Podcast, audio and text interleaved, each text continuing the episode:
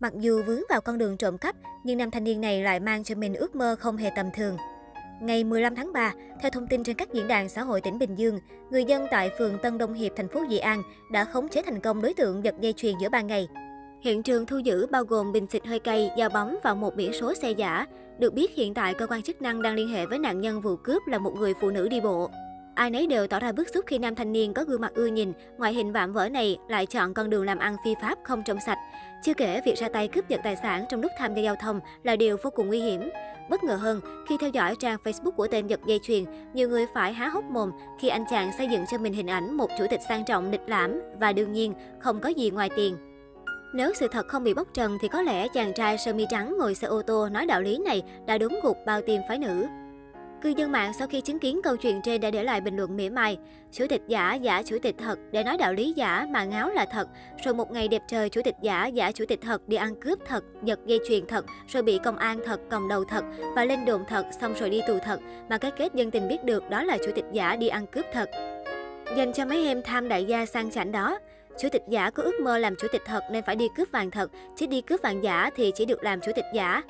Chớ thấy lấp lánh mà ngỡ kim cương, đi bốn bánh chưa chắc đã bảnh đâu, đừng nói chi chủ tịch. Nghề phụ của sếp em thôi à mọi người. Chủ tịch đóng giả làm ăn cướp để thử lòng người yêu nè chứ đâu. Trước đó không lâu mạng xã hội cũng rúng động trước vụ cướp tài sản xảy ra tại địa bàn quận 5 thành phố Hồ Chí Minh.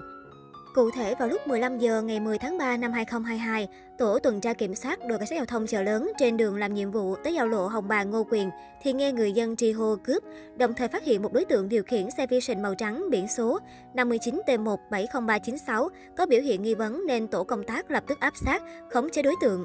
Qua kiểm tra nhanh, phát hiện trong cốp xe của đối tượng có một biển số 59M2 45080 Tổ tuần tra kiểm soát đã bàn giao đối tượng phương tiện tăng vật về công an phường 11 quận 5 xử lý theo thẩm quyền.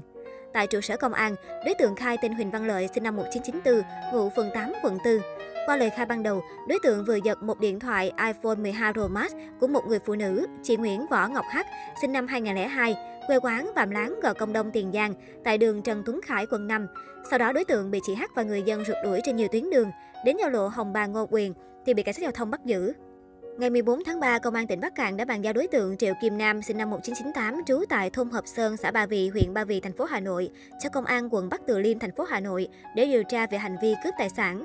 Triệu Kim Nam được xác định là thủ phạm gây ra vụ cướp tài sản ngày 12 tháng 3 tại một cửa hàng kinh doanh thiết bị vệ sinh thuộc quận Bắc Từ Liêm, thành phố Hà Nội. Trước đó, ngày 12 tháng 3, Triệu Kim Nam đã dùng dao khống chế, cướp 20 triệu đồng của một phụ nữ tại quận Bắc Từ Liêm, Hà Nội. Khi gây án, nạn nhân đã giằng co và dùng dao đâm vào chân Nam. Sau đó, Nam đã đến phòng khám tư nhân khâu vết thương rồi bỏ trốn đến Bắc Cạn. Chiều ngày 13 tháng 3, Nam liên lạc với một người bạn tù trú tại xã Hà Hiệu, huyện Ba Bể, tỉnh Bắc Cạn hẹn đến nhà chơi. Khoảng 21 giờ 45 phút ngày 13 tháng 3, khi Nam đến thị trấn Nà Phạc, huyện Ngân Sơn, tỉnh Bắc Cạn, thì bị công an thị trấn Nà Phạc bắt giữ. Qua đấu tranh, Nam khai nhận sử dụng số tiền cướp được để điều trị vết thương và trả nợ. Khi bị bắt, trên người Nam còn gần 1,9 triệu đồng. Theo cơ quan công an, Nam mới mãn hạn tù về tội trộm cắp tài sản.